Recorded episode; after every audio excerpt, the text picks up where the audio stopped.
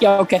Um, I got accepted to go to Mississippi State, but then I realized at the last minute that sports broadcasting would be a better avenue for me. So I switched and actually enrolled at the University of Alabama and got my degree in sports broadcasting from the University of Alabama, which I did, in fact, uh, receive my degree in December of 2010. And the good news is, I am actually this fall. I am actually going back to school. I am in the process right now of getting my broadcast meteorology degree online through Mississippi State. So now I am actually a student at Mississippi State. So uh, within three years, if everything goes as planned, not only will be I be a sports broadcaster, but I will also be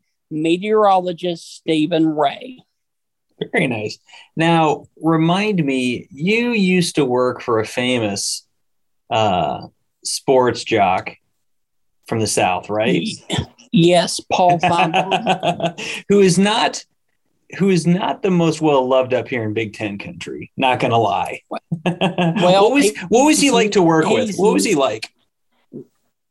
Well, he's not well loved at all at certain times of the year down south because of the certain things he says about different teams.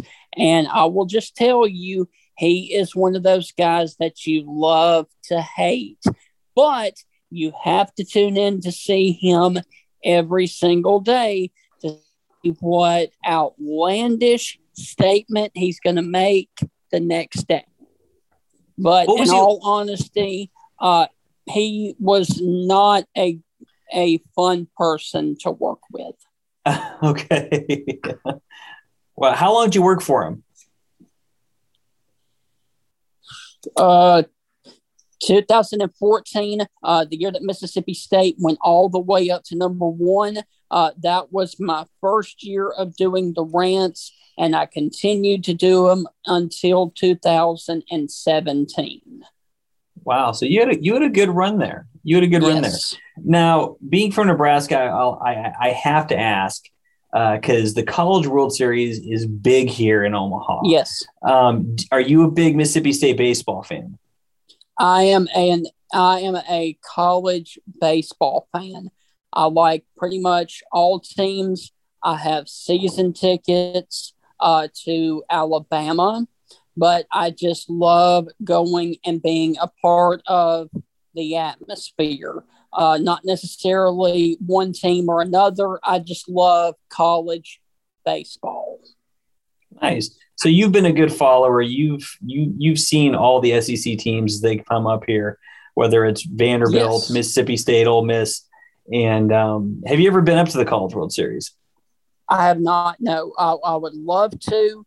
Uh, now, the only uh, venues for college baseball that I've been to is the old Dudy Noble Field uh, back where they had the left field lounge.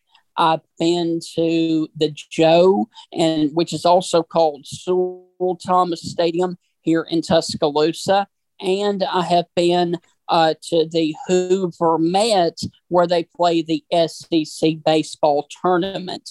Uh, but those are the only three. Pl- oh, and I almost forgot. Uh, I did go to a Southern Miss baseball game when they played Mississippi State. So those are the four baseball venues that I've been to. Nice. Well, hopefully someday you'll get up to see one of those teams play in Omaha. Yes. It's definitely an experience. But yes, but uh, we we got you on here to talk college football. Okay. We're over halfway through the season. It's been kind of a crazy one. We've had oh, tons oh, yeah. of teams drop out of the top 25. We've had yes. major teams lose games that they shouldn't have. Uh, we've had teams that nobody expected to come up come up and play like a Wake Forest or an SMU. What are, what what what are your takes on this year? Like what, you know, give us your thoughts on this year's college football season.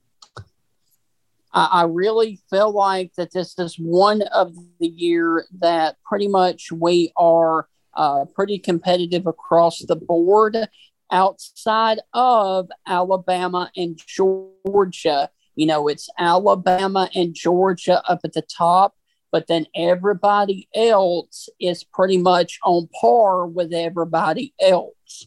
Like, you know, Oregon was able to go up to Columbus and knock off Ohio State. And then Stanford knock off Oregon. And so you see that Pittsburgh was able to knock off Clemson.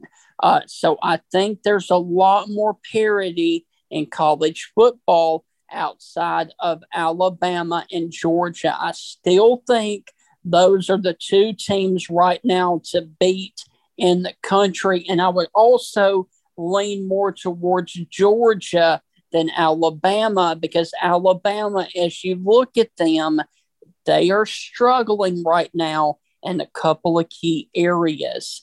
The uh, quarterback, Bryce Young, he holds on to the ball too long on third down and long, and he gets sacked quite often.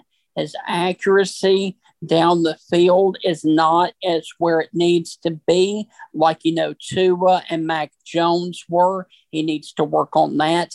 And the defense is not as good as what Alabama fans are used to because they let Tennessee wide receivers run wide open last weekend in that game and then also a couple of weeks ago Texas A&M was able to throw for a lot of yards against that defense. So honestly, right now, Alabama is not a good of a football team as everybody thinks.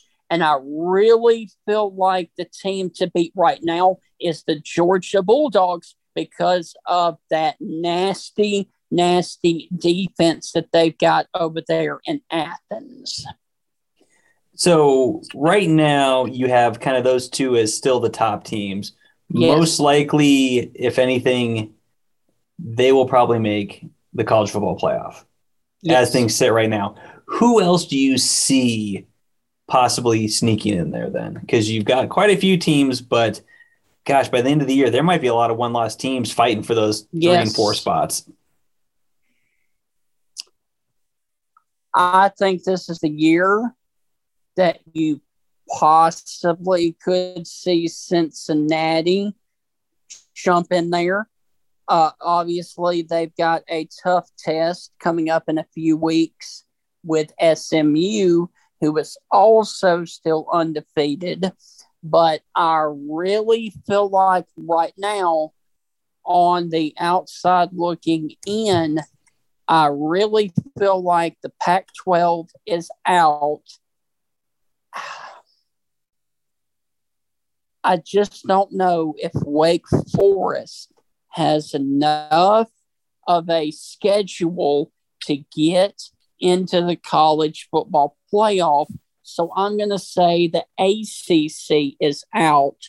So therefore, you have the option of two SEC teams, a Big Ten team, or a Big 12 team and then of course Cincinnati. Uh, so this very well could be a year where you get Alabama, Georgia, and then Cincinnati, and then you're trying to decide between Texas. I'm sorry, Oklahoma, Oklahoma State, or Ohio State or Michigan. So you're saying, so in a way, you're kind of saying you're you think Michigan's going to be that number one or number two team at the end of the year in the Big Ten. It's either going to be it's either going to be Michigan or Michigan State. I really feel like the winner of this weekend's game has the uh, best shot to get into uh, the 14 playoff. I really feel like it because I'm still not sold on Ohio State because yes, you can say that their defense has gotten better since the Oregon game. However, look at the strength of schedule of the opponents that they're playing. So it's going to be real interesting to find out this weekend how good that defense has come and how far it's come when they play Penn State. In terms of the conference realignment, I kind of forgot to put this in in the questions earlier. Yes. Uh, you have Texas and Oklahoma coming into the SEC. I talked to a couple Oklahoma writers earlier this year when Nebraska played them. They gave me their thoughts on the move. They were, of course, very bully on it. Uh, what What are your thoughts on those two big historical powerhouses coming into the SEC, and what, what do you think is going to happen once they do enter? Well, I'll be honest with you. I really don't like the fact of the pod system. I, I like mm. the way that the structure is now, where you play the West teams every year, and then you have two opponents from the East that rotate. I really like that aspect of the SEC, but now, unfortunately, when they come in in 2025, it looks like we're going to go to this pod system. And I really think that that's going to hurt uh, the SEC as a whole because you're going to basically try to beat each other up. And you are also going to try and not only be out of your pod, but how is that going to work into the SEC championship game at the end of the uh, SEC season.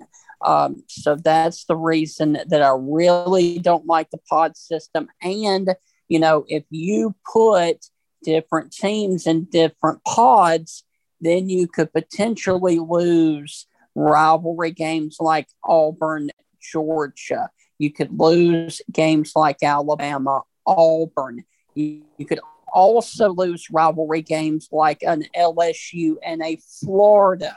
Uh, so those are great matchups that we look forward to every year. And it would literally suck to see some of those go away. No, and, and from what I little I've seen of the possible pod system, it, it does intrigue me because it sounds like you you would have your pod of, of, four teams. You'd play three teams every year, and then you'd rotate out uh, through a four year cycle everybody yes. else, which would be a benefit because I know some teams like haven't like I think Texas A and M's only played Georgia once if they've been in. Yes, mm-hmm. it would kind of alleviate that. And another thing, from my understanding, is that uh, you'd still have the championship game, but you'd on top of that have a buy-in game. So basically, yeah. the four pods would play each other. The winner of those four pods would play in the championship game, which, in all honesty, I think is probably the most enticing aspect of, of it to the TV network because it's two yes. more games that they can make an ungodly amount of money on. And and uh, I, I try to be probably like yourself, a college football purist as, as much as possible. But there's a reality that this is just a it's too big of a money making endeavor to not pass. Yes. So, but no, I mean, it's it. There's definitely a lot of questions in regards to the pod system, and oh yeah, I think you you brought up some very good points. Uh, you know, in terms of moving forward, there's going to be some major coaching changes happening. Uh, I'll just ask you about the SEC. What do you think is going to happen with uh, with the vacancies and the possible vacancies at the end of the year? Uh, well, I, I would, uh, you know, I personally feel like that if I were the AD of LSU, this is what I would do immediately. I would scratch off Lane Kiffin from my list. I would scratch off Jimbo Fisher, and I would be boarding a plane going to get Dave Aranda at Baylor, bring him back to Baton Rouge, and look, your offensive coordinator needs to be Joe Brady. That's what I would do. Do you think he would have the personality to deal with LSU's fan base and alumni? Well, you know, he's been there for a quite a long time. Uh, the, and and Coach O was the one who told him and begged him to stay on the year that they won the national championship. So Aranda has been down there for a long time. He knows the culture, and I'm sure he's made a lot of connections down there in Louisiana. Yeah, that's fair. That's fair. Uh, moving on, uh, get you out of the SEC and the national spotlight. Okay. You know, uh, you know, we're a Nebraska podcast, so I got to bring it up. Um, it's been a rough few years for the Huskers. Uh, from what little you've, you or uh, however much you've seen, what are your thoughts on on the Nebraska football squad right now and and uh, Scott Frost leading them? Well, I think the struggles ultimately go back to, in my opinion, and this is probably not going to be a popular one, but I honestly believe that the Bo Pelini hire was a bad hire because he is just not a proven coach. We all saw what he did last year at LSU as a defensive coordinator. And let me also say this with the tradition and the history that Nebraska has had, and especially when you guys were in the Big 12, you guys, year in and year out, either every other year or every year, should be on the level of Ohio State, Michigan, Penn State, and Wisconsin. And if you're not, then things are not, and you don't have the right coach in there. And that's just my opinion because I literally feel like with the name recognition and with the black shirt defense that Nebraska is known for, they literally should be able to be a top notch program in the Big Ten, in my opinion. Um, regardless of your Bo Pelini comment, I think you just made a, a few hundred fans with the last one. Um, no, I, I think you bring up some very good points. And, you know, uh, part of the reason why I bring so many more nationally based people on this podcast is right. to get kind of a, you know, 50,000 foot view any mm-hmm. fan base, you understand this, we kind of get stuck in our own little bubbles. And yes. to really kind of step back can be tough sometimes. And especially right. now when we're sitting at three wins, it's just been difficult to really understand what the next steps would be. Yes. You know, it, has been four years with Scott Frost, and, you know, uh, Husker Nation's kind of split on whether to keep him or not. Yes. You know, if, if you get rid of him, you know, who do you go for? And the college football landscape has changed so much over the last yep. 20 years, but also, honestly, the last, let's say, three. You know, mm-hmm. what does it take for a team, do you think, to really get back into the national spotlight anywhere? I think you honestly have to go with the up tempo. I, I, think that the days of running uh, the power I like you see at Wisconsin. Uh, I really feel like that that is uh, we're, we're, that's going by the wayside, and you see how Wisconsin is struggling this year. Wisconsin was in every game this year going into the fourth quarter. But what always happens to Wisconsin when they get behind? They do not have enough of a passing game and good quarterback play to get them back into football games. So you've got to be able to be balanced on both sides of the ball and be able to pass and to run the ball. And, you know, I really feel like in order to be with the times in the country of college football. You've got to be an up tempo offensive scheme, kind of like a mix of what Josh Heupel is doing at Tennessee and what Gus Malzahn is doing or has done at Auburn and is trying to do right now at UCF. How about recruiting? where do you see the future or you know the current state of the future of recruiting going in college football uh, really you honestly i really have no idea and especially because of this new NIL deal. It's going to be real interesting to see what comes of that and what also comes of some of the rules that are coming out of this because let's just say that like in the, the issue right now of Spencer Rattler who is not actually a starter is there going to be now a clause that says if you get benched we have the right to pull your NIL deal and that could be a lot of muddy water there if you in fact try to do that so it's going to be real interesting to see moving forward not only the recruiting aspect of it, but also the NIL deal as well.